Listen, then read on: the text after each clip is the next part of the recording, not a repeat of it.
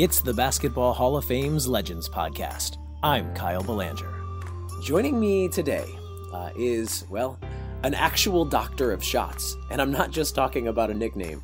Uh, he's a Naismith Memorial Basketball Hall of Fame Class of 2011 member.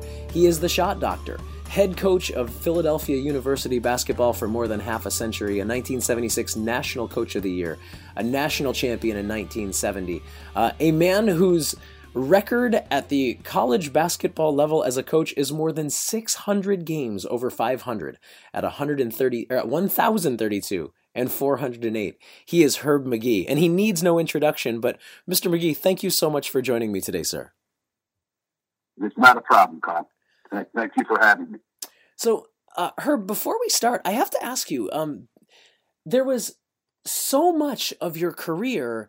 Uh, so many people have their careers um, culminate with that enshrinement into the Naismith Memorial Basketball Hall of Fame. For you in 2011, that wasn't the end. That was just yet another chapter. You're still on the sidelines. You're still you're still coaching. You're still adding to the win total. Can you talk to me about what that night was like in 2011, looking out over your peers, seeing just the the gala and the enshrinement? What was that like? Can you talk about that all these years later?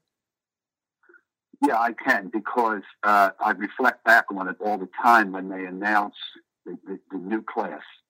And I just said to my wife the other day, which I mentioned to her a lot. Uh, can you believe it's been six years since we've been up to Springfield at the uh, at the Hall of Fame? When I was um, uh, told I was going to be an inductee uh, by John Doleva, I went around my uh, upstairs bedroom with my cell phone as if I had just hit a jumper at the buzzer. It was like one of the most exciting messages that I've ever received. And then Fran, who is a one of the directors of the Hall of Fame, told me when I saw her at Houston when they announced it, she said, "You you haven't seen anything yet," and she was like a prophet because the three days in Springfield, each part of the day is so highly organized and so well choreographed that it's just an unbelievable experience. I mean, every single minute that you're there, something's going on, and everything that they do is done with such class and dignity that I'll never forget that that uh, weekend as long as I live. So it was the most exciting thing that could happen to me as a basketball coach and as a man. Other than my marriage and the birth of my children and grandchildren, I would have to put it up there with the uh, the top day, the top weekend of my life. That's that's a pretty fantastic Rushmore of a lifetime, right? The the marriage, the birth of your children, the birth of your grandchildren, and the enshrinement into the Naismith Memorial Basketball Hall of Fame. I think I think anyone on the street would sign up for that as their Rushmore for sure. Without question. And I remember being at the dinner in, in Houston, and at that dinner was Roy Williams, Kareem Abdul-Jabbar, and God rest his soul, Moses Malone. And the way they spoke, now Roy Williams, one of the great coaches of all time, and two of the greatest basketball players of all time. The way they spoke about the Hall of Fame and what it meant when they were inducted really, really set the thing, set the pace for me. And I said, this is uh, even maybe bigger than I think it is. So the way it's the way it's treated, the way it's done, and the amount of respect that everybody who ever was inducted has for the Hall of Fame makes it even made, made it even more important to me. It's remarkable. We're speaking with Herb Magee, the shot doctor, uh, head coach of Philadelphia University for over half a century. But your story, Mr. Magee, is one of athletic and teaching dedication and brilliance. In 1963, fresh off a championship, the Boston Celtics and some coach named Auerbach drafted a young Herb Magee in the seventh round, but instead of signing and in attempting to join guys like K.C. Jones and Bob Cousy and Sam Jones in the backcourt, you opted to begin your coaching career. Obviously, all these years later, we know how it worked out, but can you recall if there was any hesitation or worry on your part when you made that decision? No, no. Uh, I wanted to be a coach. Uh, my coach was Bucky Harris, a man who did more for me probably than any man uh, outside of my family that ever that ever lived. He he he took me in almost like I was his son. And I went to him and I said, uh, Bucky, I want to be a coach.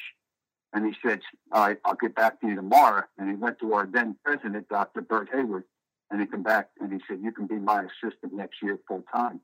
And I said, oh my, that's an unbelievable opportunity. Unfortunately, I would have tried out with the Celtics, but I had broken two fingers on my right hand. And I was known as a shooter, and I'm not going to go up there and do anything without my right hand. So uh, we contacted the Celtics and told them that I was not going to come to their training camp. Now, I, that's a great excuse for me because at the time they, they had Sam Jones, K.C. Jones, uh, John Havlicek, they had Bob Cousy, and they had Bill Sharman.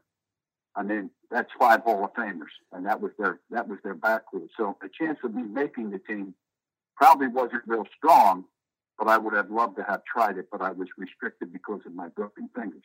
But as it turned out, uh, it was it was a great great thing for me because I became a coach and stayed there my whole life. And it was a great thing for basketball, indeed. And you talk about yourself um, as a shooter and still a shooter because that is one of those skills. And I want to talk a little bit about the skill of shooting, which you've dedicated your life to, not just teaching the men who you have in uniform and the men who you've had in uniform and the men who you will have in uniform, the life skills that it takes to succeed off the court, but also that intricate and sometimes puzzling skill of shooting. So I have to ask you, do you ever worry about what happens when you go on a cold streak, or is that part of teaching shooting, which is the fundamentals will always be there if you trust the process? Yeah, that's a great way of putting it, by the way. That's exactly the way I would have put it. Uh, no, I never really, uh, when I played, if I was struggling in a given night, I never worried about it because it's shooting after you develop your touch and your, the proper stroke. It's all confidence. Uh, you don't see Steph Curry worry about a game where he shoots like one for eight or one for nine from three because the next night, you know, he's going to come back and probably make his first six or seven because besides having a, a deft stroke, he's got a beautiful stroke. He's got tremendous confidence. And that's kind of the way on a much smaller level than I played when I played small college basketball. It was like if I had a bad situation happen to me during the game, missed four or five shots, I couldn't wait to take the next one because – I felt that it was going to win. So it's it's all confidence, and that's the stuff that I try to do with the people that I teach. Is work not only on their stroke, but also work on their confidence to explain to them that it's really not that as difficult a skill as people make it. The problem with shooting is no one teaches the proper way, in my opinion, at a at a low level when you first start playing basketball. And in today's basketball, with the advent of AAU, that kids don't really spend too much time practicing anything. They just play games. So when I was a kid, what I did was spend a lot of time on the, on the playgrounds in West Philly, not playing basketball, but working on my shot. I wanted to be a player at West Catholic High School in Philly. That was my main goal. And I figured the only way I was going to do it is to be a shooter. And I worked and worked and worked, and I developed my shot to the point now that I believe that if a person wants help, that I can help anybody become a better shooter. We're talking with Herb Magee, the shot doctor. Herb, you mentioned West Philly, and Philadelphia is one of the top three or four schoolyard basketball, legendary basketball cities, right up there with, with, with New York, right up there with Chicago. Uh, can you talk to me about what what makes Philadelphia playground basketball so unique to the? Uh, it's it's a sharp elbow town, isn't it? It really is, and it's it's dying. By the way, is you it? will go by uh, where you normally back in the day you would see a bunch of kids waiting to play pickup basketball. That doesn't happen anymore. Kids, kids nowadays they just play in these they play in these AAU teams, and they play year round at these different events like in Vegas, in Florida, uh, up in the Poconos, all these different places where you don't really drive around and see kids playing five on three on three, and it's it's kind of a lost thing. And I think it's hurt the game a little bit because I think kids don't spend as much time working on their skills as they do just playing the game AAU. Right, right. But back in the day, you could go to any playground in West Philly and you'd have to wait your turn. We used to play at my parish gym uh, with one court, and if you lost the game, you might as well go home have lunch and come back like an hour later because you're not playing for a while. So that was one of the big things about playing in the uh, in the playgrounds or in the, like these parish gyms. That if you lost, you were done. So guys really played their hearts out, and that's how uh, the West Philly, especially where I grew up, that's how the guys in West Philly became such good players. Of course, you're not just teaching at the college level. Uh, you've been asked to tutor some of Philly and professional hoop legends like Barkley and Jameer Nelson, Malik Rose, one of the great college ballers in Philadelphia and, and, and a, fantastic pro. What's the main difference uh, between the tactics you use with the professionals and the ones that you use to motivate younger players? Zero. There's no difference. It's completely zero. Uh, if if here, here's my here's here's what I tell people. If, uh, for example, if someone called me to work with player A in the NBA, first thing I would ask the coach is this: Is that does the kid want it? Does the player want it? Or is he doing this because you want him to? Number one, the guy has got to admit, or whoever it is, guy or girl, has to admit that they need help. And once they admit it, and then they're open to help, then I won't have a problem. But a lot of times you meet guys. There was I worked with a guy in the NBA. I won't mention his name. Years ago, and I could tell in the first 10 minutes he wasn't that interested and, he didn't think he really needed what I was telling him. If he was doing it because his agent told him or his coach told him. And I developed a nice relationship with the guy and we had a great time. But his agent called me and I said, he'll never get better because he's not interested. Now, you take a guy like Malik Rose, who when he played at Drexel, he was a post player. He went down to play with San Antonio. And he called me on the phone. I'll never forget this.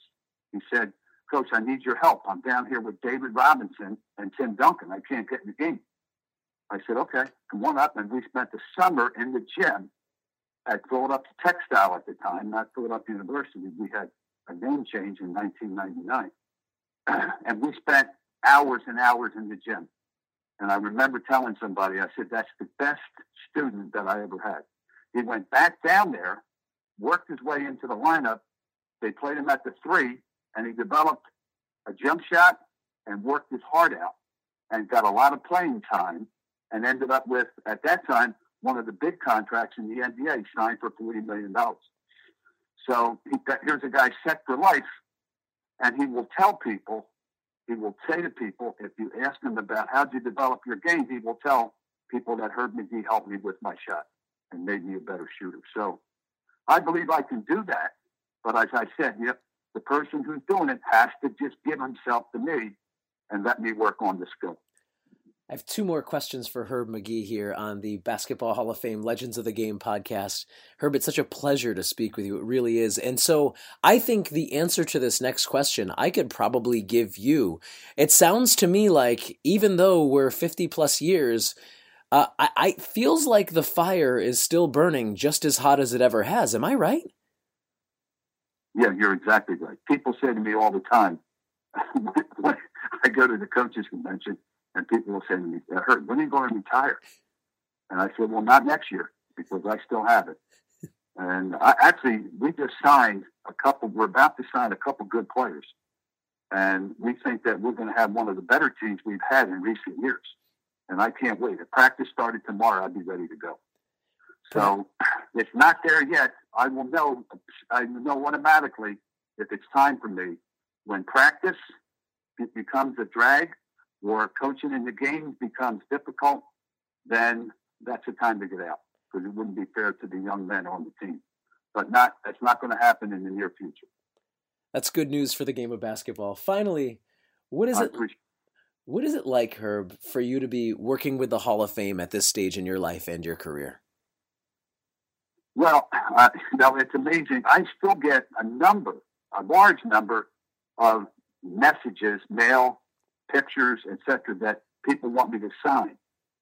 And every time I, I have no problem doing it. And every time I sign, we're allowed to put HOF, Hall of Fame 2011, next to our names after we give our signature, our autograph. And I still get a big thrill out of that.